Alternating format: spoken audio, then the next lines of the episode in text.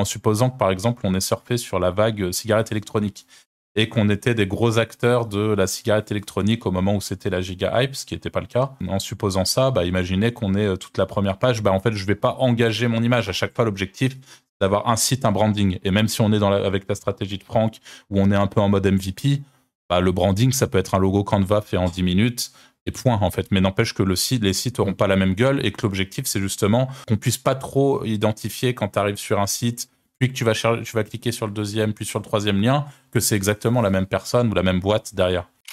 Bah là, je suis tombé sur un mec ce matin euh, sur une très grosse niche concurrentielle. Et je pense pas qu'ils sont français, les mecs. Ils ont arraché une SERP. Mais vraiment. Ils sont arrivés en 15 jours euh, avec des flancs sur tous les pays. Enfin, c'est stratosphérique ce qu'ils ont fait. Ça m'arrive parfois de, avec euh, Zeno, de, je mets les sites des concurrents et je check euh, toutes les, tous les jours ou toutes les heures s'il y a des modifications sur les sites. Comme ça, ça me permet de voir s'ils font des modifs de page. Et s'il fait une modif sur la page, bah, je fais la même 5 minutes après, tu vois. Les UGC, donc UGC, c'est les, ah les, contenus qui sont faits par les utilisateurs. Donc ça veut dire User Generated Content. Ça, il y a euh, moyen de le fake, parce que ça s'achète, hein, ce genre de truc. Mais si en plus de ça, c'est fait euh, sans que ça soit fake, euh, c'est d'autant plus fort.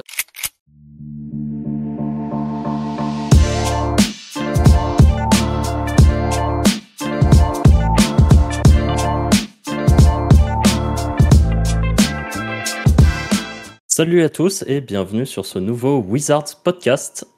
Euh, aujourd'hui, on va parler de quand scaler un business et comment scaler un business. Euh, comme d'habitude, je suis avec Anthony et Arthur. Salut les gars. Salut. Salut. Donc, euh, bon, c'est un, sujet, je pense, qui est assez intéressant et surtout, on va avoir sans doute des avis un peu différents. On a scalé des business, on a, il y a des business qui sont durs à scaler parfois. je pense que ça a un petit peu toutes les problématiques qu'on peut avoir. Euh, est-ce qu'il y en a un de vous deux qui veut commencer avec, euh, avec quand scaler un business? Je dirais scaler un business à partir du moment où tu vois que, bah, que tu vois que tu peux le scale en fait. Il ne faut pas hésiter à le scale si tu peux le scale. C'est con. Donc quand, tu, quand tu vois qu'il y a de l'argent qui rentre en gros? Que, quand tu sens qu'il y a un, gros potentiel, mais que pour l'instant, ouais. faut pas, faut pas attendre de, de, se dire ouais, est-ce que ça va marcher dans 6 mois, dans un an, euh, pas avoir peur de lancer tout de suite et de voir grand direct quoi que sinon, les gens. Même si tu as des petits résultats. quoi. Ouais. Ok. Moi, j'ai un, un, avis un peu différent parce que je, il faut, moi, pour moi, il faut quand même faire bien attention de ne pas perdre son temps. Et, et je sais que moi, ça m'est déjà arrivé, par exemple, plus au début que maintenant, mais ça arrive toujours aujourd'hui, mais de partir sur des business et au final de perdre du temps sur des trucs qui sont soit pas viables, soit pas rentables. Et on va pas le citer d'ailleurs, mais ça me fait penser à un ami en commun euh, qui s'est rendu compte, par exemple, après euh, des mois de travail sur, euh, sur un gros projet et beaucoup d'investissement, de temps investi, etc., qui est en train de se rendre compte en ce moment, en fait, que son projet, il n'est pas si viable pour plein de petites raisons. Là, en l'occurrence, c'est une histoire de partenaire et, et il se rend compte qu'il est très dépendant de ses partenaires et que ses partenaires sont giga casse Pour faire un énorme résumé, donc en fait, pour moi, euh, euh, et lui, il avait commencé à scaler ce truc-là. Donc pour moi, il y a quand même aussi, et je prends son exemple, mais euh, dans mes propres trucs, au tout départ, je me souviens que j'avais lancé un site avec un pote sur, je crois que c'était les, numéros du Père Noël ou je sais pas quoi. On avait passé un temps fou là-dessus. Et en vrai, la réalité, c'est que c'est un bon business hein, quand c'est bien positionné, etc. Mais nous, on, s'y était mal pris et tout. On avait lancé le truc un peu de travers. On avait, commencé à scaler avant même d'arriver à avoir des résultats sur le truc euh, qu'on avait lancé initialement. Donc moi, je pense que il vaut mieux euh, déjà, enfin, à part si vous connaissez très bien le, marché sur lequel vous allez, et je tiens d'ailleurs à recontextualiser pour les gens qui tomberaient éventuellement sur ce podcast. Ici, on est trois éditeurs de sites, des éditeurs de sites, c'est-à-dire que notre business principal, c'est de monter des sites internet, de les monétiser sur des niches de marché différentes, etc. Donc, euh, mais en soi, je pense que ce qu'on va dire là peut plus ou moins s'appliquer à pas mal de, business euh, en ligne euh, différents. Mais du coup, pour moi, il faut quand même s'assurer qu'on ait un business rentable qui, du coup, en vale le, voilà l'investissement et qui voilà quand on quand on est tombé sur un business intéressant, là, à mon sens, ça devient ça devient chouette de le, de le scaler. Mais moi, personnellement, j'évite de scaler avant d'être sûr d'être sur quelque chose de concrètement intéressant. Parce que Et je Quand je disais tout de suite, c'est vraiment d'attendre de gagner de l'argent, mais il faut pas hésiter à le faire dès que tu en gagnes. Quoi. Ouais. Surtout sur les nouvelles niches, parce que quand tu arrives à trust rapidement les, mm. nouvelles, les positions Google, c'est difficile de te faire sortir. Et quand tu as 3-4 sites dessus, c'est propre. Quoi. Ça, pour le coup, c'est ouais, bien vrai. Et, là où toi, tu as un avantage euh, euh, que tout le monde n'a pas forcément, c'est que toi, tu connais très bien le, business et que assez facilement, même si tu n'as pas encore attaqué une niche, tu as une vision tellement globale que tu sais si hein, justement une, nouvelle opportunité est là, toi, tu vas pouvoir la scaler d'entrée de jeu parce qu'en fait, tu n'as pas besoin de te rassurer sur toutes les problématiques d'avant. Ouais, j'ai pas besoin d'attendre de savoir ouais, est-ce que ça va faire du traf et tout. Mais voilà, pour moi, c'est le, paramètre euh, financier, bien sûr, hein, qui, est là, ne serait-ce que pour mesurer le, score euh, du travail qui a été réalisé euh, auparavant. Mais moi, c'est le truc, il faut que ça soit quand même intéressant. Et ensuite, scaling. Et d'ailleurs, c'est. Bah, peut-être qu'on va, avant de, passer au concret et ce qu'on peut faire pour scaler un business web comme nous on l'entend, peut-être que toi, tu as des. d'autres paramètres, Franck, pour euh, identifier un, un, pourquoi scaler tel business et pas un autre? Ah. Moi, de toute façon, enfin, j'en ai déjà parlé de ma façon de faire, mais je lance des MVP qui restent un peu des MVP euh, toujours. Donc MVP, c'est euh, minimum valuable product. C'est on lance un truc un peu cheap et on voit comment ça réagit. Et c'est vrai que moi, j'ai tendance à dès que je vois que ça peut commencer à rapporter des sous, à m'auto-concurrencer, donc en lançant des différents sites par exemple. Euh, après ça, je trouve que ce qu'on est en train de dire, c'est viable pour des gens qui ont un peu de sous à investir, mais je me mets dans la peau de quelqu'un qui a un biz, qui vient de se lancer, euh, qui commence à avoir des petits résultats. En fait, commencer le scaling, c'est super dur, je trouve, parce que bah, ça coûte des sous. En général, si tu veux dupliquer ton biz et bosser sur deux trucs en même temps, que toi, ton temps, tu le passes déjà sur ton projet 1 et que pour le scaling, tu dois faire des tâches en plus, voire un site en plus, en général, tu es obligé de mettre quelqu'un qui va bosser dessus. Ou alors euh, lancer bah, un deuxième truc un peu en mode MVP qui euh, plus tard tu pourras le retravailler et essayer de le faire proprement. Mais ça, du coup, ça demande quand même de l'investissement de temps et d'argent que tout le monde n'a pas. Euh, et du coup, c'est pour ça que je suis assez nuancé sur est-ce qu'il faut euh, faire un scaling assez tôt ou justement bah, commencer à bien gagner ta vie avec euh, par exemple ton site ou ton biz de e-commerce, de, qu'importe le truc, et là lancer un deuxième truc. Mais du coup, le, temps euh, sera augmenté. Là où avoir des premiers résultats, ça va prendre six mois, avoir un biz qui tourne bien, ça va prendre un an ou un an et demi. Hmm. C'est pour ça que pour le camp, je trouve ça assez dur de répondre au final, parce que je pense que ça sera un peu en fonction des gens, de l'investissement qu'ils sont prêts à mettre, des fonds qu'ils ont déjà, euh, du temps qu'ils sont prêts à investir et, tout ça. Et à quel point, sans doute aussi, le biz est euh, automatisé, entre guillemets? Ouais, aussi, ouais. Ouais, par contre, je suis un peu comme Franck, à partir du moment où tu lances une niche et tu vois un potentiel, je lance vite mes, mes auto-concurrents, quitte à pas aller jusqu'au bout des sites, mais j'en lance quand même un peu, tu vois. Pour essayer de prendre un peu d'avance, les domaines ils sont un peu plus vieux. Hmm. Je trouve que ça fait une diff quand même. Ouais. Et complètement d'accord avec ça. Ça fait partie des sujets que je voulais aborder. De toute façon, tous les trois, on a, on a beaucoup fonctionné comme ça par le passé. Hein, euh, dans, notre, dans notre histoire d'éditeur, on a souvent, quand on est tombé sur euh, une niche qui en valait euh, le coup, encore plus, comme l'a dit Anto, si un jour vous tombez sur la petite perle ou la petite pépite, ou que vous êtes un petit peu en avance hmm. sur une opportunité, là euh, embrayer d'entrée de jeu en fait euh, inonder la SERP il faut il faut que quand vous ayez quand, quand vous arrivez sur le sur la SERP sur le mot clé en, en, question euh, il faut que vous ayez une partie de la première page au moins quoi. C'est surtout si c'est un mot clé qui est accessible et qui rapporte de l'oseille n'hésitez pas à le faire parce que la réalité c'est que les gens ne cliquent pas que sur le premier. Le deuxième va aussi récupérer une partie de, de des clics sur, le, bah, sur Google. Quoi. Donc euh, voilà. Et, pareil pour euh, le reste de la première page, même si c'est vite c'est vite beaucoup moins important en termes de volume de trafic, etc. Mais c'est voilà, c'est important. Ça dépend, ça dépend les niches. Hein. Il y a certaines niches parfois tu, tu convertis mieux en étant deux ou trois qu'en étant premier. c'est marrant ça. Ah, ça, c'est en fonction de si t'es au last click ou si t'es au first click euh, à la ouais, commission. même euh, si t'es sur des gros, enfin, des gros produits en affi, t'as certaines personnes qui vont aller se rassurer, vont lire deux, trois avis et parfois tu, tu prends mieux, des meilleurs, enfin, tu prends plus d'argent en étant deux, trois que premier. Ok. Donc. Euh, ça, ça, pour le coup. Mais d'ailleurs, Arthur, tu parles au passé, mais on le fait toujours. Enfin, je, je, sais que sur euh, la plupart de nos bises, là, on est toujours en train de faire cette technique de, de la multiplication des sites. Ouais, mais ce, qu'il disait, c'était qu'on était sur les mêmes mots-clés en soi. Hmm. Ouais, oui, je, je, sais que l'autoconcurrence, de manière générale, bon, beaucoup d'éditeurs euh, utilisent ces méthodes, mais c'est vrai que nous, il y, y, a des périodes où euh, on avait clairement les 10 sites de, de, de la première page, c'était nous, quoi.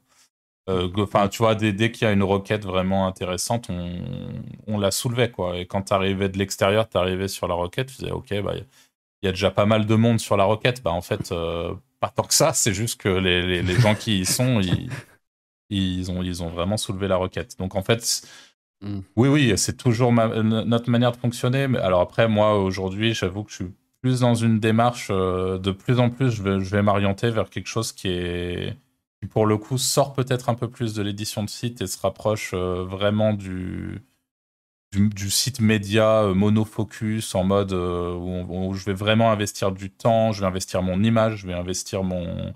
Enfin, je vais m'investir moi à 100% à l'intérieur de ce projet-là, là où dans le passé, euh, je te donne un exemple complètement random et on l'a jamais fait. Enfin, je vous donne, les gens qui nous écoutent, un exemple complètement random en supposant que, par exemple, on est surfé sur la vague cigarette électronique et qu'on était des gros acteurs de la cigarette électronique au moment où c'était la giga hype, ce qui n'était pas le cas.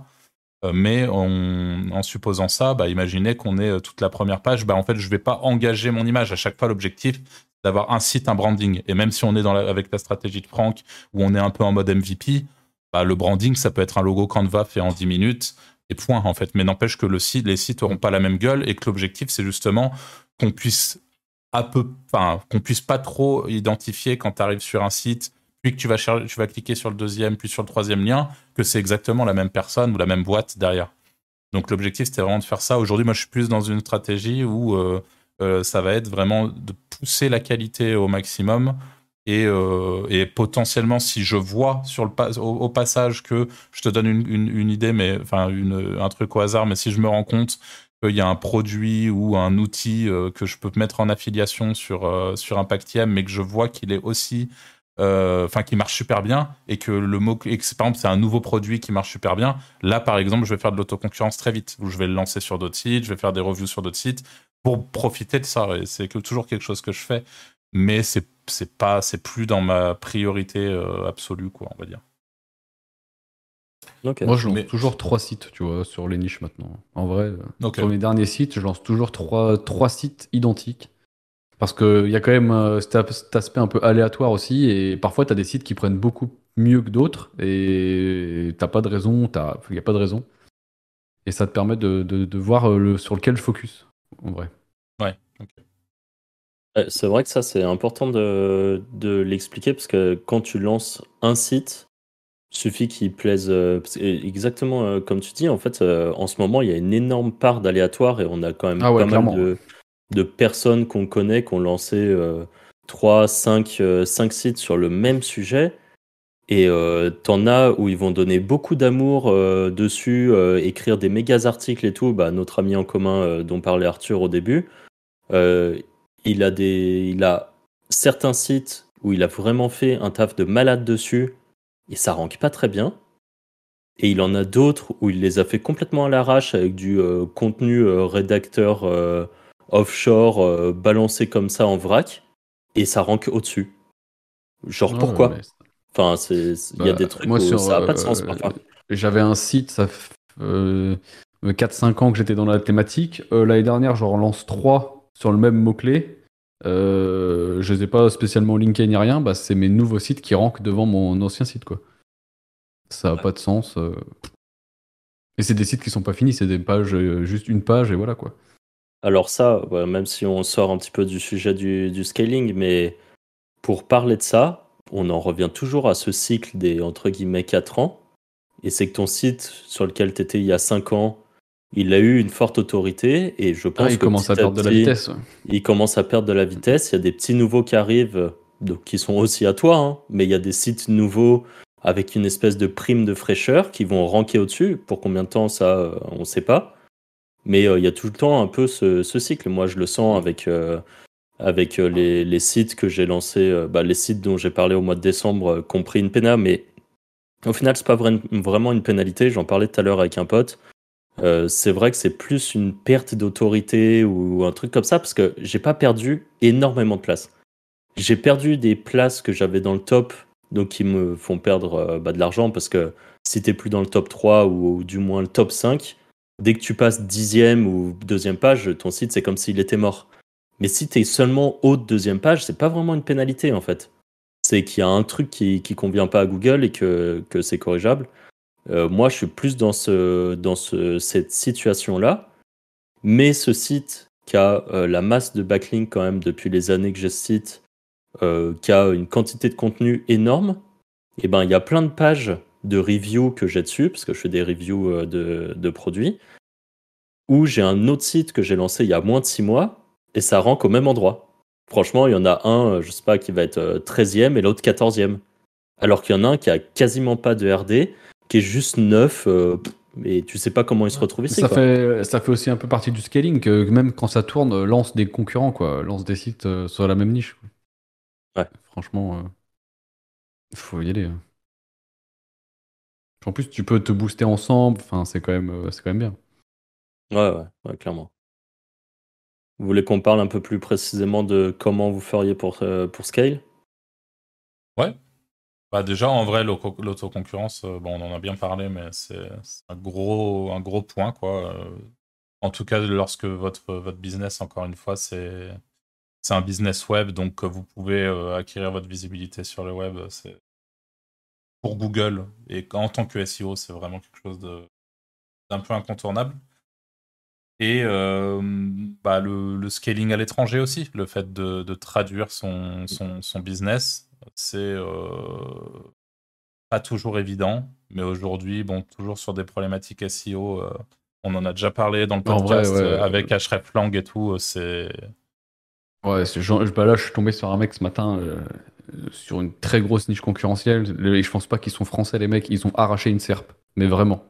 Ils sont arrivés en 15 jours euh, avec des hreflang sur t- tous les pays. Enfin, c'est stratosphérique ce qu'ils ont fait. Ils sont arrivés en, en ouais. 15 jours, c'est-à-dire ils sont arrivés en 15 jours. Bah, ils, euh, sur, euh, pas sur la France, ils étaient rankés à Ah. l'étranger. Ils ont Ah. hreflang, ils, sont, ils ont tanké la France euh, en 15 jours, quoi. Vraiment. Hein. Sur des niches, je pense que ça fait plusieurs dizaines de milliers d'euros par mois, quoi. Ok. Donc, comme quoi, tu vois, ouais, comme le scaling à l'étranger, c'est quelque chose. hein. Quand t'as des gros sites. Après, c'est euh, voilà. Encore une fois, vous avez plusieurs visions, plusieurs. euh, si vous êtes aujourd'hui, euh, vous êtes par exemple à la, responsable ou à la tête d'un gros site de e-commerce qui fait du, chiffre, ou vous êtes à la tête ou responsable d'un gros site d'affiliation qui fait du chiffre. Bah, concrètement, il y, a, plein de questions qui se posent avec le scaling dans les langues étrangères. C'est-à-dire que déjà, à chaque fois, la question est un peu inévitable, c'est mais qu'est-ce que je fais? Est-ce que je pars sur un nouveau domaine? Est-ce que je me fais des sous-domaines? Mm. Est-ce que je. Enfin, tu vois, c'est. Sans cesse cette question, elle est, euh, elle est inévitable. Euh, et, la réalité, c'est qu'on ne va pas scale de la même façon un petit site de niche qui fait euh, 400 balles par mois et. euh, Ah ouais, qu'un gros business avec des employés, Voilà, c'est ça. Euh, donc, donc Ah ouais, là, ouais. pour le coup. Je sais même pas si je prends le risque, par exemple, de le scale, tu vois. Bah, bah, c'est bah un Bah, site, euh, pour ça qu'il y a beaucoup de gens qui vont juste se dire bah ok je pars sur un nouveau domaine euh, Ouais, voilà. et qui vont éventuellement hreflang le nouveau domaine et encore tu vois il y en a qui, qui vont même pas oser le faire Mm. si, si le bise est trop gros le problème c'est quand le bise est, est en place il y a pas mal de, de- de freins aussi on se, y a pas mal, on se trouve pas mal de freins là-dessus et il y a un autre souci bon souci euh, qui n'en qui, qui n'en est pas un si le business est rentable mais c'est toute la partie toute la partie traduction parce qu'en fait euh, c'est pareil, il y a- y, la version bourrine ou euh, un petit coup de, de DeepL en automatique et hop, vous avez tout votre site qui est hreflang de manière vraiment automatique, ce qui en soi fonctionne aussi très bien. hein. On, a, on a eu des exemples autour de nous de, gens qui euh, avaient vraiment euh, euh, fait un énorme scaling sur leur business, voire même leur stratégie globale de business, c'était d'hreflang absolument tout, tout ce qu'ils produisaient sur Internet était hreflang dans je ne sais combien de pays. Parce que c'est quelque chose qui fonctionne, mais, mais du coup de manière automatique la majorité du temps. Et puis après, il y a la version un peu plus clean. Et là, moi, j'ai été amené à faire ça récemment sur un petit biz récent qui, qui fonctionne pas trop mal. Et j'ai pour le coup dû prendre quelqu'un, donc avoir quelqu'un qui, qui, tape, qui se tape toute la traduction, tout absolument faire les choses proprement, puis ensuite aller éventuellement, si ça fait partie de votre stratégie, monter les PBN dans les langues étrangères. Donc là, bon, pour du PBN, ça va encore, il n'y a peut-être pas besoin d'aller faire traduire par quelqu'un sur Upwork, mais n'empêche que c'est tout ça ça, ça, ça, prend du temps, s'assurer de trouver la bonne personne, etc., de ne pas se faire rouler. Euh, mm. par quelqu'un qui va juste au final euh, euh, votre truc. Enfin voilà, c'est. Euh, et des services genre One Hour Translation là qui est un bon truc de, de traduction, mais ça coûte tout de suite cher. Ouais, ouais bah, c'est ça. Et voilà, la question c'est à chaque fois, est-ce que comment on le fait? Est-ce qu'on traduit automatiquement ou pas? Enfin voilà, encore une fois, ça, ça dépend un peu de, du biz. Et puis après, il y a tout, il y a tout un travail aussi, et c'est peut-être ça le plus important. Euh, si vous voulez aller en profondeur sur, le, sur, sur votre hreflang et sur votre scaling à l'étranger, de vérifier et d'avoir quelqu'un en face qui a une notion, si vous prenez un traducteur, qui a une notion de, de, SEO et qui soit capable d'adapter votre, votre, euh, vos requêtes à, ce qui se fait à l'étranger. Parce que la réalité, c'est que les, les, les, requêtes qui se positionnent en France et sur lesquelles c'est intéressant de se positionner en France surtout, vous pouvez vous positionner sur la traduction littérale de cette requête sur un autre, sur un autre pays. Ça se trouve, c'est pas le mot-clé. Et ça se trouve, c'est soit pas le mot-clé, soit de la grosse merde. Mm. Euh, tu vois, enfin, du coup, voilà, ça aussi, c'est une autre problématique. Donc, euh, il faut euh, généralement vraiment prendre le temps, soit soi-même d'essayer de comprendre le truc, ce qui est souvent compliqué, parce qu'encore une fois, bah, vous n'êtes pas, si vous voulez ranker au Brésil, vous n'êtes pas brésilien. Donc, en fait, ça va être compliqué de savoir si le besoin est le même, comment ça se dit là-bas. Euh, il y, a plein de petites choses qui changent. si vous n'avez pas vraiment des gens compétents pour euh, vous accompagner dans le scaling, euh, ça sera pas bien fait dans 80% des cas. Donc, donc ça aussi, il faut en avoir conscience, mais c'est sûr que le scaling à l'étranger, quand vous êtes sûr que vous êtes sur quelque chose où vous maîtrisez le marché, que le marché a du potentiel là où vous voulez le traduire et tout, c'est clairement une bonne idée. Est-ce que vous, voulez euh, parler d'un autre type de scaling? Moi, j'en ai plein. Euh, vas-y. De automatiser au max dès que tu peux aussi, hein, franchement. Ah, le, le, grand gourou de l'automatisation. le grand gourou de Zeno, Caribou. Ah, c'est génial et tout. Non, mais comment tu t'y prendrais Est-ce que tu aurais, euh, sans, forcément rentrer sur le, dans un truc vraiment bah, concret, mais nous expliquer comment tu t'y prends Bah moi, sur mes niches, c'est parce que c'est plus simple de scale avec de l'automatisation. J'ai pas ce problème de rédaction, donc euh, toi, c'est un peu biaisé. Hmm. Euh, mais on reprend, on reprend, on reprend, on va reprendre l'exemple des cigarettes électroniques, par exemple. Imagine demain, tu montes un site euh, qui, qui, se met à. Tu, montes trois sites, parce que tu as dit que généralement tu en montais trois. Tu, pour je sais pas quelle raison, tu dis, ah, les cigarettes électroniques, c'est cool, hop, tu montes trois sites. Comment, euh, comment et qu'est-ce que tu automatises généralement euh, sur. dans tes, dans... Bah là, par exemple, tu vois, je, je, je, l'automatiserais des annuaires à la con en masse, magasin cigarettes électroniques plus ville, tu vois. J'en fais à foison, en foison, en foison et je redirige tout chez moi. Ok. Parce qu'en vrai, il y a du traf. Hein. Ok. Donc en fait, ouais, tu, quand tu dis automatiser, c'est vraiment là. Donc là, quand tu dis ça, pour euh, pour ceux qui n'auraient pas compris, parce que j'imagine il y a des gens qui se disent que tu vas automatiser la publication sur des annuaires pour faire des backlinks, mais en fait, ce que tu vas faire, c'est créer des annuaires en masse pour pouvoir choper le trafic géolocalisé sur les cigarettes ou Sinon, euh, ou sinon, je génère plein de sites, plein de pages euh, sur la longue traîne à fond, pareil. Et j'envoie tout sur mes sites. Genre acheter cigarettes électroniques bleues et je redirige sur mes sites, acheter cigarettes électroniques vertes et ainsi de suite. Quoi. Je ferai un peu de la merde en fait en masse pour, euh, pour que ça aille chez moi quoi. Ouais. Parce que mine de rien, euh, il y a quand même beaucoup de trafic sur, euh, sur ce genre de roquette. Mi bout à bout, ça fait du traf. Mais si t'en fais 3, ça vaut pas le coup. Si t'en fais 200, ça vaut le coup. Ok.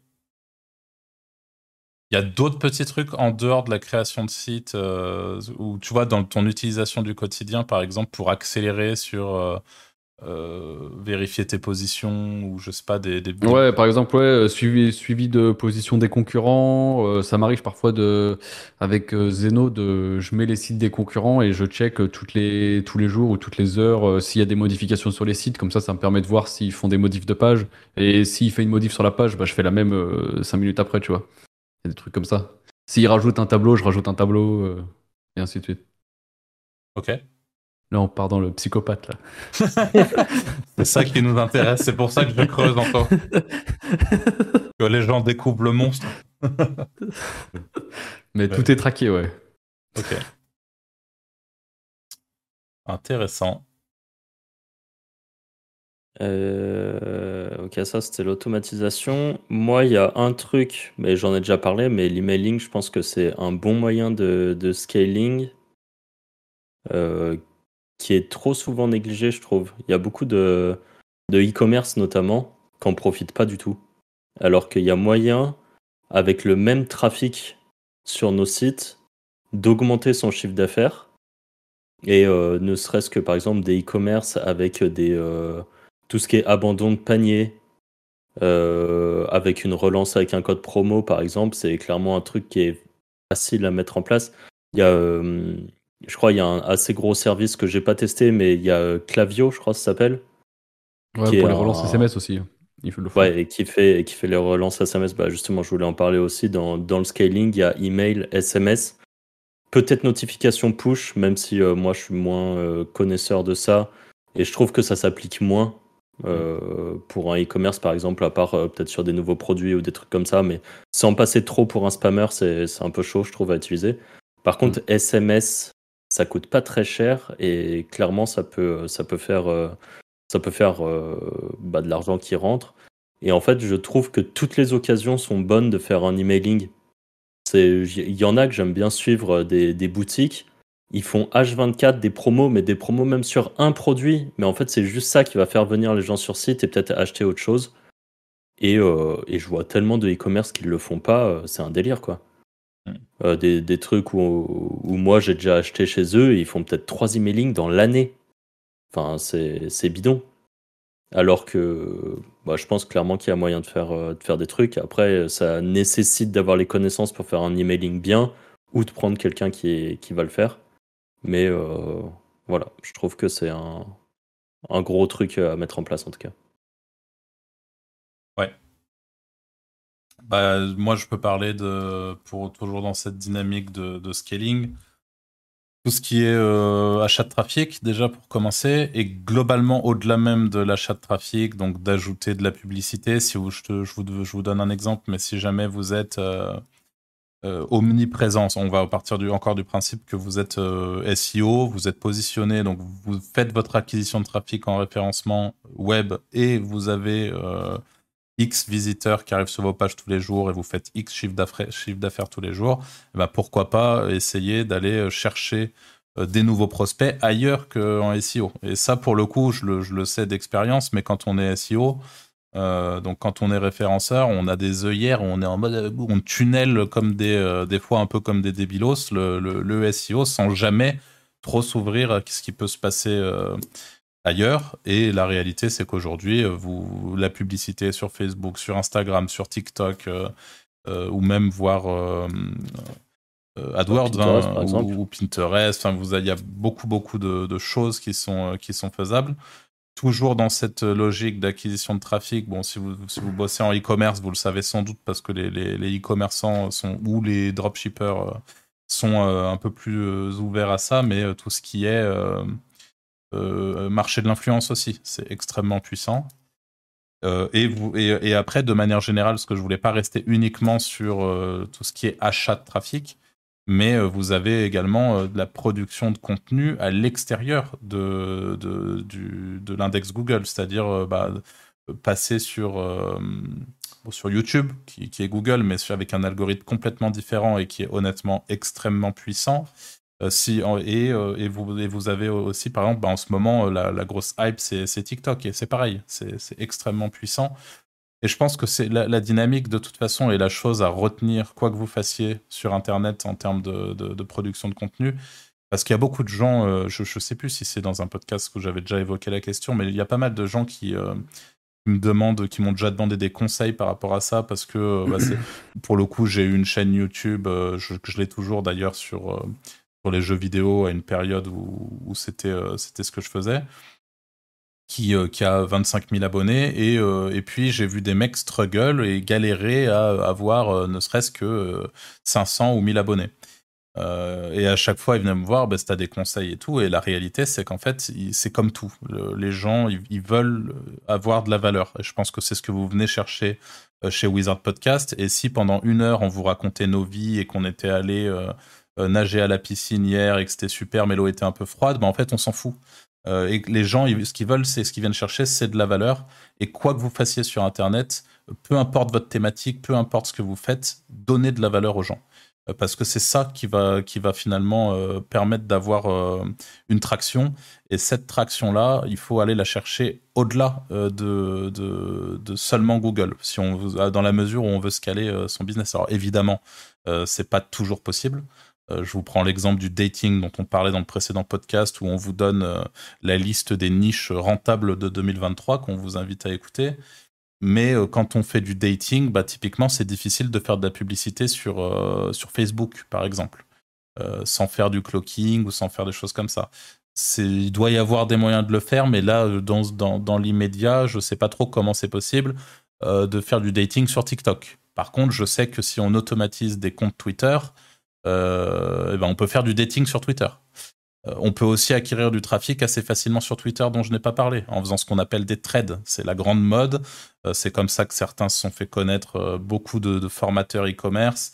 mais le fait de faire des trades régulièrement, donc d'aborder des sujets et encore une fois de distribuer de la valeur aux gens, va pousser à l'interaction. L'interaction Twitter, c'est chouette pour ça et ça va vous permettre du coup de, de, construire une audience assez facilement. Enfin, tout ça, c'est vraiment c'est un écosystème et et je, pointe personne du doigt parce que je, sais que j'ai été le premier pendant très longtemps à fonctionner de cette manière-là, où je me disais SEO, SEO, SEO, et vraiment avec des œillères. Mais euh, je pense que quand vous avez trouvé soit un marché qui vous plaît, soit un marché qui a, de l'attraction et sur lequel vous voulez évoluer, c'est vraiment super important de ne pas rester uniquement en SEO et d'élargir son champ d'action sur d'autres axes de trafic potentiel. Euh, et, surtout que la, réalité, c'est que dans 99% des cas, vous aurez des résultats bien plus rapides ailleurs que en SEO. Euh, sur, euh, Ça, clairement. Hein. Donc, donc voilà, pour la partie scaling, moi, mon. Bah, la vérité, c'est que tu disais par exemple l'achat de trafic, mais en SEO, il n'y a absolument personne qui fait du retargeting. sur les boutiques, sur les affiliations, sur plein de trucs. Et ça, c'est pareil. Qu'on peut mettre les pixels, c'est trop fort de, de, mettre ça sur des trucs, euh, genre des e-commerce qui fonctionnent vraiment beaucoup en SEO. Mettre les pixels ah de tracking sur les pages euh, et après euh, avoir des, faire des lookalikes avec, au final. c'est gratuit, c'est de l'argent gratuit. Hein. C'est ça, c'est de l'argent gratuit. Parce que faire ça quand tu, par exemple tu fais du dropshipping qui est avec du media buy, ça veut dire que tu dois d'abord lancer une campagne avec euh, bah, ton pixel, mais tu vas devoir attendre que vraiment ton pixel il se mm. charge assez et que tu aies les achats des gens avant d'avoir ton lookalike qui sera bien. Alors que sur une page, euh, enfin sur un site euh, avec du SEO, t'as pas besoin de ça en fait. Tu l'as directement la, bonne data. Mm. Que, ouais, clairement, c'est vrai que c'est malin et c'est sous-côté ça. Euh, moi, pour reprendre, parce que tu parlais de TikTok et j'aime bien suivre euh, sur Twitter, il y a un mec euh, qui s'appelle euh, Team TikTok Organique, qui est un mec qui a une agence de TikTok branding, enfin qui bosse avec pas mal de marques, dont Sephora et tout. Et il a fait pas mal de, de trades et de case studies, et là j'en ai un sous les yeux, où en 8 mois, il a fait passer un compte TikTok d'une marque de 16 000 followers à euh, plus de 500 000 followers, avec plus de 10 millions de vues organiques. Et ça génère du coup 100 cas par mois. 10, millions de vues organiques, c'est quoi C'est par euh, en tout? Parce que pour un compte, ça, me paraît un peu ridicule pour le coup. T'es sûr, c'est 10 millions? C'est c'est combien sûr, j'ai les, les, chiffres sous les yeux. Il a fait. Euh, ouais, c'est ça. Après 10 millions, si tu, des, si tu, vends des, produits, c'est énorme. Ouais, non, non, non, non. Mais quand je dis ridicule, c'est tout est relatif. Mais par rapport au nombre d'abonnés qu'il a, il, il, en, il, il, en a 100 000, c'est ça? Ouais, c'est ça. Bah, je pense qu'ils font. Quand je vois ce qu'arrive à, faire, à faire Clément en ce moment, par exemple, euh, tu vois, il y a très facilement plus de 100 000 vues sur, sur un TikTok en réalité. Donc 10 millions sur 6 mois, c'est excellent, hein, je dis pas le contraire. Et la preuve que c'est une très grosse opportunité qu'il faut y aller. Ah non, je vois en fait, c'est 10 millions de likes qu'il y a. Ah, Donc je sais pas par rapport aux organic views ce que ça donne, mais je sais pas. Lui, il dit. Euh, je peux rajouter un zéro, je pense. Hein. Ouais, ouais. Ça doit être aux 100 millions. Et, et d'ailleurs, euh, vas-y, excuse-moi, je vais pas te couper. Non, bah, le, le, compte est grave intéressant euh, pour ceux qui, qui veulent aller voir ça. Et en fait, je trouve qu'un autre truc qui est à rajouter par-dessus ça, c'est euh, les, les UGC. Donc, UGC, c'est les, ah les, contenus qui sont faits par les utilisateurs. Donc, ça veut dire User Generated Content. Ça, il y a moyen de le fake, parce que ça s'achète, hein, ce genre de truc. Mais si en plus de ça, c'est fait euh, sans que ça soit fake, euh, euh, c'est d'autant plus fort. Et je vois de plus en plus de marques. Quand je me prends des pubs, je, par exemple, je regarde des trucs sur Twitch. Et sur Twitch, là, je sais plus pour quelle marque, mais marque de cosmétiques ou un truc à la con comme ça. Ils ont fait une pub entière uniquement du GC. Ah c'est que des. Bah ouais, c'est ce qui marche le mieux, je pense, en ce moment. Ouais. Et il y a même des marques qui le font euh, quand tu achètes un produit. Euh, elles te demandent de faire une vidéo et en échange, tu as par exemple 15 balles ou 50 balles sur la boutique après. Ouais. Et euh, de le partager en story et tout, et ça leur fait une viralité, bah, ça leur fait de la pub gratos, quoi. Enfin, pas gratos, quoi. Ils payent un peu, mais c'est de la bombe. Ouais, et ils payent en dollars ou ils payent en bon d'achat sur leur boutique? En bon d'achat, en bon d'achat. Ouais, c'est ça. Donc c'est encore. Enfin, le coût est pas derrière, ils vont des ventes. Euh. Bah ouais, c'est ça. Parce que tu fais un bon d'achat même de euh, entre 15 et 50 balles, mais la personne, elle va sûrement commander un peu plus et, en plus ça, ça fidélise à mort, je pense. Bah, c'est un peu ce qui se fait dans les formations en ligne. Euh, quand tu dois mettre ton commentaire sur TripAdvisor et t'as un bonus ou une connerie comme ça, enfin, c'est pareil. Ouais, ouais. Sur TripAdvisor? Non, sur. ouais, ouais, sur Trustpilot, ouais. c'est pas la même. Mais ouais, c'est ça franchement les UGC, je pense que c'est clairement pas à négliger. Je pense d'ailleurs que c'est pas à négliger en ce moment parce qu'à mon avis ça va être abusé. Euh, enfin, tout le monde va commencer à le faire. Là, je le vois vraiment de plus en plus. Et à mon avis, d'ici euh, un ou deux ans, c'est rincé au final, parce que les gens sauront plus faire la différence entre les, les vrais UGC et les faux. Donc euh, ça fera comme beaucoup de trucs. Euh, même si je pense qu'il y a encore beaucoup de gens qui, qui trustent un peu les petites étoiles et tout euh, qu'on voit sur les sites, je pense que c'est moins trusté qu'il y a quelques années. Bah là, les UGC, je pense que ça fera pareil. Hmm. Ouais. Ok. Il y a... Moi, je vais juste donner un petit tip euh, pour Arthur. pour, tu disais qu'on pouvait pas faire dating et de tout ça sur Facebook et sur TikTok. Pensez au, au WebView des applications en WebView. C'est ce que c'est? Non? Non. Tu fais des tu fais des merde, des applications Android ou Android ou merde, Apple et en fait, tu vas juste euh, embed en gros ta page web dans l'application. tu fais un WebView, ça s'appelle comme ça. Et ça te permet de bypass complètement tous les robots. tu peux faire du dating, tu peux faire tout ce que tu veux, tu peux faire de la crypto, tu peux faire euh, tout ce que tu veux. Ok. Le petit tips qui fait plaisir. Alors, plus simplement sur la partie euh, production de, de, contenu, enfin toujours sur le scaling, le, bon, c'est le, le BABA, mais euh, euh, c'est à partir du moment où vous, vous, devez scaler, vous voulez scaler, augmenter la production de ce que vous, ce que, ce que vous faites, quoi, augmenter le, le, contenu que vous produisez, peu importe sur, le, sur, le, sur les plateformes, et ça, ça nécessite à mon sens, la mise en place euh, de process et euh, le, fait de sous-traiter. Alors, si, vous êtes complètement autonome sur vos, euh, sur vos process, sur vos trucs, si vous êtes seul à, bosser sur votre bise, à partir du moment où vous voulez scaler, il y a un moment où vous ne pourrez plus faire les choses seul. Et donc, le, fait de sous-traiter et de bien sous-traiter, et bien sous-traiter, justement, c'est pour moi utiliser des, des, process pour pouvoir assez facilement réexpliquer à quelqu'un. En fait, quand vous allez scaler, peut-être vous allez prendre une personne pour bosser avec vous. Euh, puis en fait, au bout de deux semaines, le scaling marche vachement bien. Donc vous vous dites, bah, en fait, je vais en prendre quatre autres parce que c'est juste, c'est ultra rentable. Donc autant scaler plus vite. Et plutôt que de vous taper euh, les explications pour, euh, pour expliquer, par exemple, aux quatre personnes différentes telle ou telle chose qu'elles doivent faire pour, pour produire du contenu, pour produire des textes, pour produire des vidéos pour TikTok, pour peu importe. Euh, et ben vous avez par exemple, moi ce que je fais c'est que j'ai des process vidéo. Donc à chaque fois qu'il y a quelqu'un qui rentre dans mon équipe, euh, il se prend automatiquement une séquence vidéo de peut-être, euh, je sais pas, une espèce de mini formation de 5 heures. Et à la fin des 5 heures, il sait comment ça se passe pour bosser chez moi. Et moi, j'ai rien fait. Quoi. J'ai juste une fois mis en place un process qui fonctionne. Et derrière, je le distribue. Et ce qui me permet aussi d'être vachement plus flexible, aussi dans l'autre sens. C'est-à-dire qu'on ne se retrouve pas comme c'est le cas aujourd'hui. Euh, chez beaucoup de gens dans beaucoup de boîtes avec euh, des gens qui sont un peu enfermés dans ce truc-là de cette personne, elle a été formée. Euh, donc cette compétence-là, le fait de, j'ai pas envie d'en reformer une autre en gros parce que c'est trop long et tout. Moi, il y a rien de trop long et j'essaie d'isoler un maximum les process pour que pour qu'une personne ait pas trop de valeur dans ma dans ma chaîne de, de, scalabilité. C'est-à-dire qu'en fait que, mmh. que chaque personne qui arrive et qui bosse au sein de, de, ma boîte et, de mon biz euh, n'est pas à elle seule trop d'importance.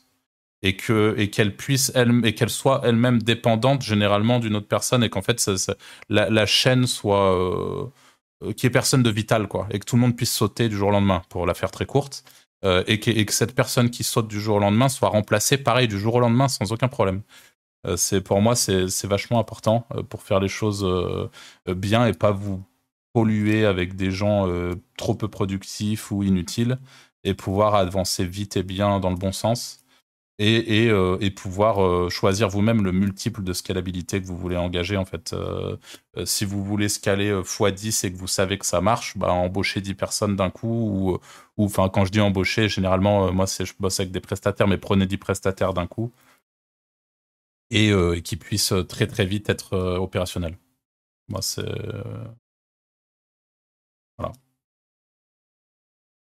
Après, tu as toujours la même problématique, c'est que tu peux vite te faire copier. Enfin, moi, c'est la problématique que j'ai actuellement, tu vois. D'où l'importance de, de, de, découper en, en maillons. Euh, ouais, voilà. Sinon, il faudrait que je fasse ça. Mais ce que faire sous-traiter ce que je fais, ça serait bien. Mais le problème, c'est que le mec, euh, bah, il se barre avec et je suis baisé, quoi. Hmm. Qu'il n'y a, a, pas besoin d'être un génie pour faire ce que je fais, quoi. Ouais, ça, c'est toi, euh, ça, c'est toi qui le dis parce que toi, aujourd'hui, enfin, moi, je, je, sais très bien pour le coup, je sais ce que tu fais, etc. Et je sais que je serais incapable de le faire demain parce que j'ai pas les compétences euh, techniques, j'ai pas les compétences. Ouais, mais si je te euh, forme, euh, tu le fais, tu le fais après, c'est sûr. ouais, ouais. C'est, ça reste discutable, mais. Mais je suis, enfin, je suis d'accord avec ce que dit Arthur, qui est que, imaginons, toi, tu as trois compétences. Enfin, on va résumer ça très simplement. Tu as trois compétences où tu sais que tu es fort et qui te permettent de développer ton business euh, à l'échelle que, que, tu fais. Si demain, ces trois compétences, tu les divises et que tu prends un type par compétence. Ouais, c'est clair, ils n'ont pas tout le process. À, part si les trois partent ensemble pour te concurrencer, il n'y en a aucun qui a toutes les clés en fait. Mm. Donc, il n'y a aucun moment. Et puis. Enfin, ouais, je pense que c'est. À part, comme tu dis, si vraiment tu formes quelqu'un de A à Z sur le sujet, bah ouais, il peut te concurrencer demain. Mais est-ce que ça arrivera vraiment euh Enfin, je sais pas. On a beaucoup d'exemples hein, quand même. Ouais, ouais, c'est vrai qu'on a pas mal d'exemples. Je suis d'accord. Après, essayer de. Alors, à, ce propos, d'ailleurs, sur, sur ce qu'il faut faire ou pas faire, moi, il y a un truc que où je me suis un peu trop longtemps euh, pas comment dire, mais j'ai, là, pendant trop longtemps, par exemple, j'ai focus qui, à mon sens, n'était pas nécessairement le, le, ce qui rentrait pas nécessairement dans ma zone de génie, entre guillemets, c'est comme ça qu'on appelle ça. Et je pense qu'il y, y, a deux points importants là-dedans aussi, dans le scaling toujours. C'est euh, d'éviter de vous taper les trucs dans lesquels vous n'êtes pas bon, ou alors dans lesquels vous n'êtes pas excellent. Focussez-vous sur les trucs sur lesquels vous, vous êtes vraiment bon Euh, et de préférence les trucs que vous aimez faire aussi. Mais la réalité, c'est que des Ouais, fois, que on est dire, très bon dans un truc qu'on n'aime pas particulièrement faire et que c'est difficile de, de- de sous-traiter. Si, si, si finalement ce truc-là que vous aimez pas particulièrement faire, c'est ce qui fait que votre, votre business est viable et, et rentable et, euh, et voilà, bah, malheureusement, c'est compliqué de. Enfin, voilà. Dans tous les cas, essayez de sous-traiter des trucs que vous savez faire aussi, ou minimum que vous connaissez, que vous avez eu l'occasion d'expérimenter même de loin pour pas vous faire euh, euh, complètement berner par les gens avec qui vous, travaillez. Euh, pour moi, c'est aussi, assez important. Mais, euh, ouais, je pense que pour le scaling, c'est important d'accepter de sous-traiter une partie de son biz qui est déjà assez compliqué pour beaucoup de monde, je le sais, et euh, de se focus, euh, d'essayer d'identifier là où vous êtes excellent et de le focus à balle. Je pense que c'est, ou en tout cas là où vous êtes le meilleur dans tout ce que vous faites, quoi. Et, et idéalement, si ce truc-là, c'est aussi un truc que vous aimez faire, euh, vous avez tout gagné. J'ai un... Bah, j'ai j'ai un point en plus qui, je pense, est pareil, un peu sous-côté, c'est les upsells. Parce qu'il y a beaucoup de gens, au final, qui Ah ne oui, le font ouais, pas. clairement. De faire des, euh, des bundles, mais là je parle de- d'un peu tout. En upsell, tu peux avoir une auto-école et euh, faire un upsell dessus, tu vois. Euh, je sais pas, tu as quelqu'un qui passe le permis euh, de voiture, de lui faire une promo s'il passe le permis moto dans la foulée. Mhm. Et en fait, je, je trouve qu'il y a assez peu de gens qui font des upsells. Pareil, moi je commande sur pas mal de, de sites, de trucs de, je sais pas moi, compléments alimentaires ou des trucs comme ça. Et il y a assez peu de sites. Enfin, et encore, ça, se démocratise un peu plus. Mais il y a plein de, par exemple, dans les compléments alimentaires, il y en a qui marchent un peu ensemble. C'est des réalités scientifiques. Et ils le font pas tous de te proposer euh, le, euh, le petit truc en plus qui va aller avec et qui fera que ça marche mieux. Alors parfois, ils vendent euh, un pack entier qui mélange tous les trucs qui vont ensemble. Mais si tu commandes un produit à part, ils, ils vont pas forcément mettre l'upsell. Et euh, les upsells, là, c'est un exemple comme ça en e-commerce, mais des upsells, on peut en faire euh, dans plein de trucs. Et même des sites d'affiliation, il y a moyen de proposer sur la même page, euh, euh, je sais pas, tu, tu vends, euh, je, donne un exemple complètement hasard, mais tu as un site de vélo, et ben sur la même page, dire on vous recommande le vélo XYZ, mais pensez à avoir un casque. Et hop, tu Mm. fais ton, ton petit upsell euh, en version cheap parce que tu as un site d'affiliation et que c'est pas toi qui gère le truc derrière. Mais c'est toujours une possibilité euh, euh, de, de, bah, de gagner un peu plus, quoi. Je te rejoins complètement. Et d'ailleurs, euh, ma copine qui a un, un petit business en ligne comme ça, elle envoie à chaque fois qu'elle vend un produit un code promo pour un autre truc similaire. Et honnêtement, euh, 50% du temps, euh, dans l'heure, tu as un achat Ouais. supplémentaire. Enfin, c'est vraiment, c'est c'est abusé, quoi. Mm. C'est vraiment broken, les upsells. Bah, C'est comme, euh, mais par- parfois, bah, euh, ça me fait penser, euh, les, les sites de dating qui sont souvent très agressifs, quand tu quand as le disclaimer, tu appuies sur euh, continuer ou à moins de 18 ans, tu te retrouves avec une deuxième pop-up là qui pop euh, derrière le site, tu vois ce que je veux dire? Ouais.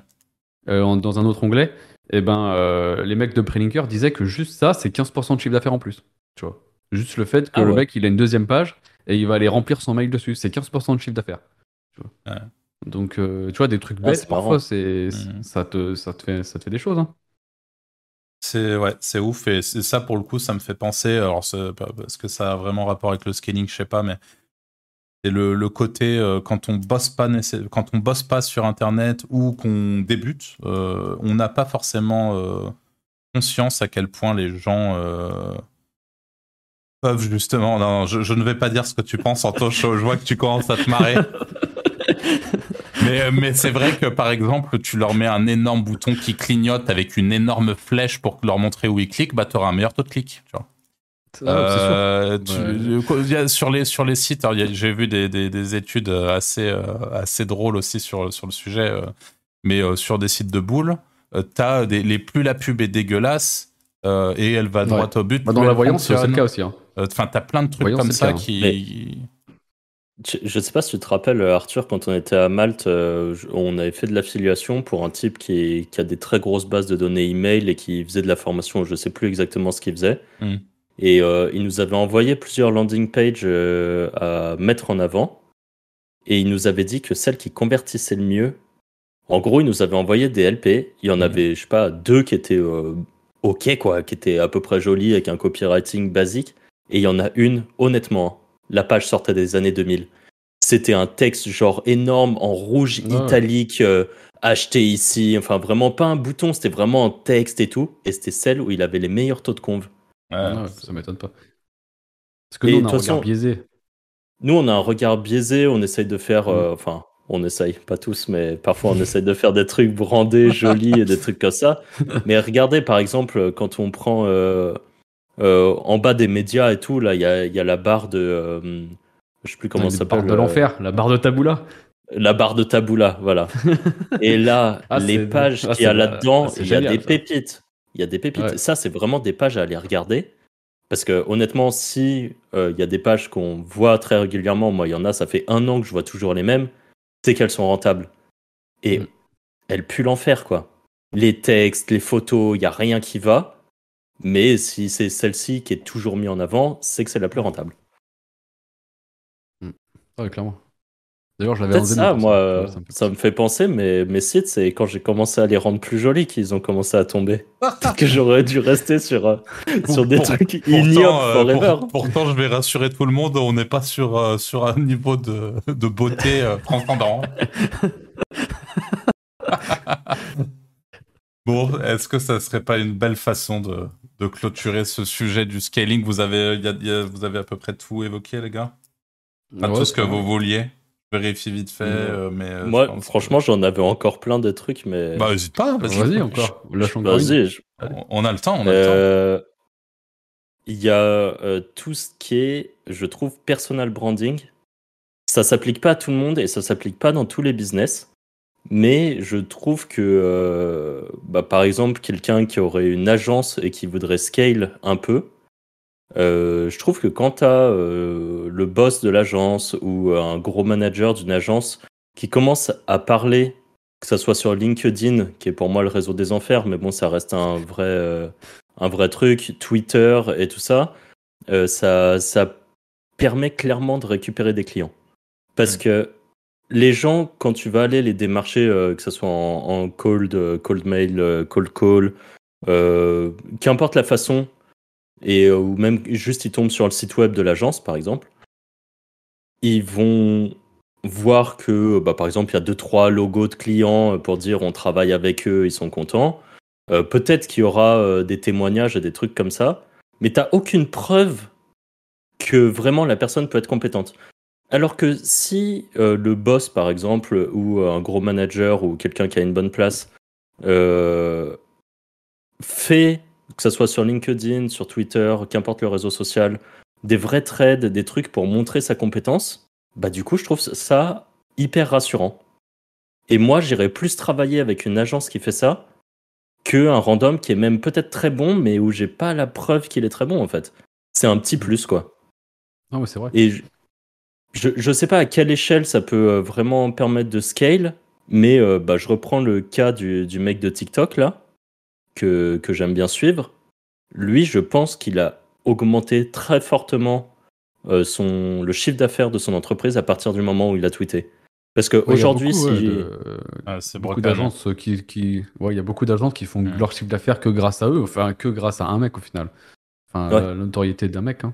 Et d'ailleurs, Ouais, euh, ouais, pour, même pour tous les gens, les, les- que ce soit les agences ou les freelances, c'est vraiment broken. Mm. C'est pro- produire du contenu comme ça, comme tu le dis, hein, du contenu expert, etc. Le faire sur LinkedIn, c'est broken à mort. Et euh, je, moi, personnellement, je le fais pas. Je suis pas particulièrement fan de LinkedIn non plus. Euh, mais je sais, autour de moi, je, je connais des gens qui le font et qui. Ça marche vraiment bien, quoi. C'est vraiment, vraiment très fort. Et, euh, et, puis c'est un peu pareil partout. Là sur YouTube, c'est pareil. Euh, moi, j'ai commencé, euh, j'ai une petite chaîne YouTube en parallèle où je parle de un peu d'IA, de business web aussi. et en fait, ce truc-là me, rapporte des contacts. Enfin, je, l'ai vu instantanément. Et les gens derrière, je les ai. Il y en a certains pour qui j'ai fait du consulting et tout. Ils ont, euh, tu vois, ils ont la sensation de, de te connaître, etc. Parce qu'ils ont, ils ont consommé ton contenu. Et je pense que c'est pareil pour ceux qui ont du, qui vendent de la presta et qui ont un podcast, par exemple. Il y en a énormément qui lancent des podcasts. euh, on en a rencontré un il y a pas longtemps sur un, sur un petit event SEO euh, avec, avec Ouais. Anto, là. Le mec, il avait son petit podcast pour trouver des, des, clients, etc. Enfin, c'est la production ça marche bien, c'est mais c'est super important. Ben oui, mais c'est super important de le faire. et quand on est prestataire, c'est encore plus important, je pense. En tout cas, quand on cherche des clients. Bah, ça te permet de ouais de, de, montrer que t'es pas un charlatan parce qu'il y a quand même beaucoup de charlatans quand même. Faut quand même le dire. Qu'est-ce qu'il y a C'est le gros problème. Hein. De quoi? Je sais pas, je, je, t'ai vu sourire un peu, je me suis dit, il a un truc. non, non, je me suis dit, vas-y, j'avais encore des trucs, mais je pense que je vais en faire un dernier euh, en petit truc. Et, Allez, Allez vas-y. Euh, bah, le dernier, en fait, il est, il est tout con, et c'est ce qu'on fait, mais c'est faire de l'affiliation. Mais alors ça, ça s'applique pas à nous en tant qu'affiliés, évidemment, mais ça s'applique à tous les autres business et l'affiliation, pareil, je trouve ça un peu sous-coté. Et moi, je regarde mes chiffres parfois. Il y a une boîte avec qui je bosse depuis euh, un an à peu près. Je leur ai envoyé 100 000 balles de chiffre d'affaires. Ça, c'est une boîte avec qui je bosse. Et euh, il y en a d'autres. Et en fait, euh, c'est. ils auraient 10 mecs comme toi, c'est un million, quoi. Bah ouais, et ils ont 10 mecs comme moi. Hein. Mm. Donc en fait, juste. Et et ils reversent, euh, certes, ils reversent une commission, mais en fait, quand tu mets cette commission par rapport à tous les autres trucs dont on a parlé, donc il y a des trucs qui valaient plus ou moins cher, mais par exemple, faire de la ads, ça coûte quand ah même assez cher. Et en fait, euh, bah, faire de la ads, euh, tu peux réduire un peu ton budget ads et par exemple bah, créer un budget pour l'affiliation. Et je pense clairement. Et puis l'affiliation en plus c'est gagnant-gagnant. Parce que si tu payes la commission, c'est qu'on t'a ramené le chiffre d'affaires, donc en vrai, tu l'as l'argent. T'as déjà la trésor, t'as déjà tout. Et ça, euh, ça on, bah, nous, on le connaît en version un peu affiliation, euh, peut-être pour des, euh, des logiciels, pour des, je sais pas moi, de, des produits e-commerce, parce que c'est quand même beaucoup sur les e-commerce que ça se fait. Mais au final, c'est un peu l'équivalent de l'apporteur d'affaires. Et je sais qu'il y a un site, je sais plus comment, je crois que c'est Les Apporteurs qui a un truc pour euh, se mettre en relation avec des agents immobiliers. Et si tu es, euh, je sais pas, un peu dans le domaine de l'immobilier, parce que tu vas souvent à des meet-up immobiliers, que euh, tu as envie d'être rentier de l'immobilier ou des trucs comme ça, tu connais toujours un peu les coûts, les achats, reventes qui sont en train d'être faits. Et si tu peux un peu faire un deal avec un ou deux agents immobiliers et leur dire ah tiens là c'est pas encore mis sur le marché mais je sais qu'il y a un appart à tel endroit qui va être mis en vente euh, l'agent immobilier, en général, il te file une partie de sa com. Hein. C'est euh, vraiment un truc qui se fait. Et là, c'est un exemple, mais ça se fait dans tout, même les agences. Les agences, tu as potentiellement euh, un client parce que toi, je sais pas, tu n'as pas le temps de prendre un client, que tu es une agence. Tu peux, enfin, que tu es une agence ou que tu es un freelance ou un truc comme ça, tu peux toujours rentrer en contact avec quelqu'un et lui revendre Hmm. Euh, le, lead pour une partie de la commission. Enfin, pour une partie de. Pour euh, alimenter, enfin, donner un petit peu une, idée de ce que ça peut donner, là, actuellement, si vous tapez euh, consultant SEO, juste le mot-clé consultant SEO, il faut savoir qu'il y a une grosse partie des pages positionnées qui sont pas capables de gérer tous les leads qu'ils reçoivent et qui en fait sous-traitent juste contre une commission, exactement comme tu viens de le, de, le dire, bah, que, que ça soit à des agences de, de SEO euh, qu'ils ont bien sûr trié sur le volet ou à des, euh, ou à des consultants en freelance, mais c'est la majorité des leads sont, sont, sont sous-traités et commissionnés. Parce que tout ne peut pas être géré. Quoi.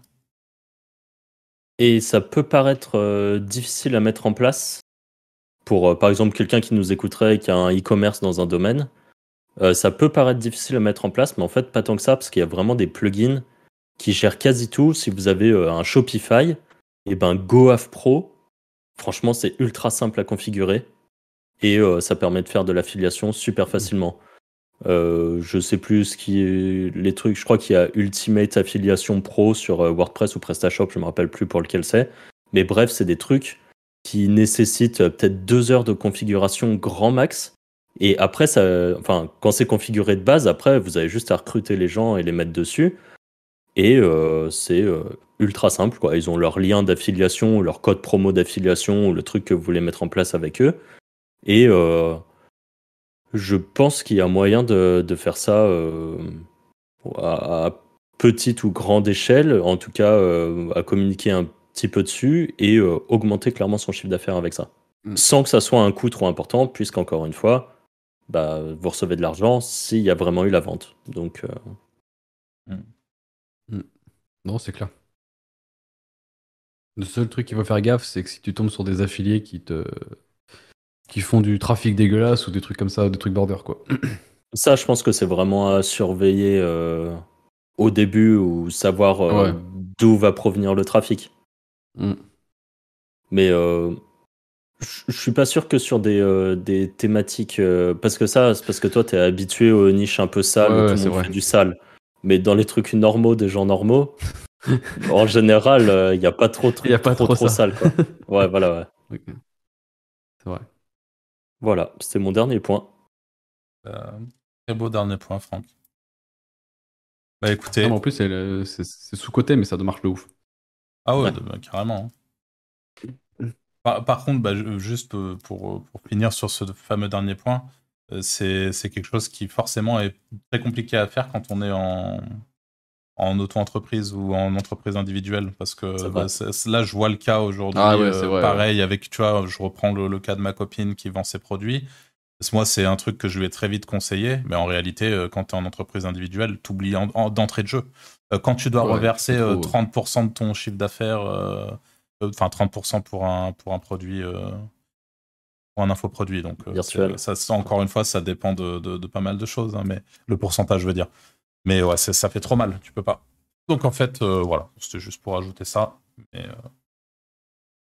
mais merci à vous en tout cas pour euh, ce très beau podcast, les amis. Et puis euh, merci à vous aussi de nous avoir écoutés euh, jusqu'à maintenant. N'hésitez pas à nous rejoindre sur, bah, sur les différentes plateformes, à vous abonner sur YouTube, à laisser potentiellement les premières 5 étoiles sur Spotify. J'ai vu qu'il y avait encore eu zéro notation Spotify. Hein. Peut-être que vous serez le premier. Ah ouais? Bah, Sur Apple Podcast, il y en a quelques-unes. Ah bah merci à tous ceux qui ont mis leur, la petite notif sur, enfin le petit, les petites étoiles sur Apple Podcast. Et puis on vous dit tout simplement euh, à la semaine prochaine pour un nouvel épisode. Salut Ciao, ciao. Salut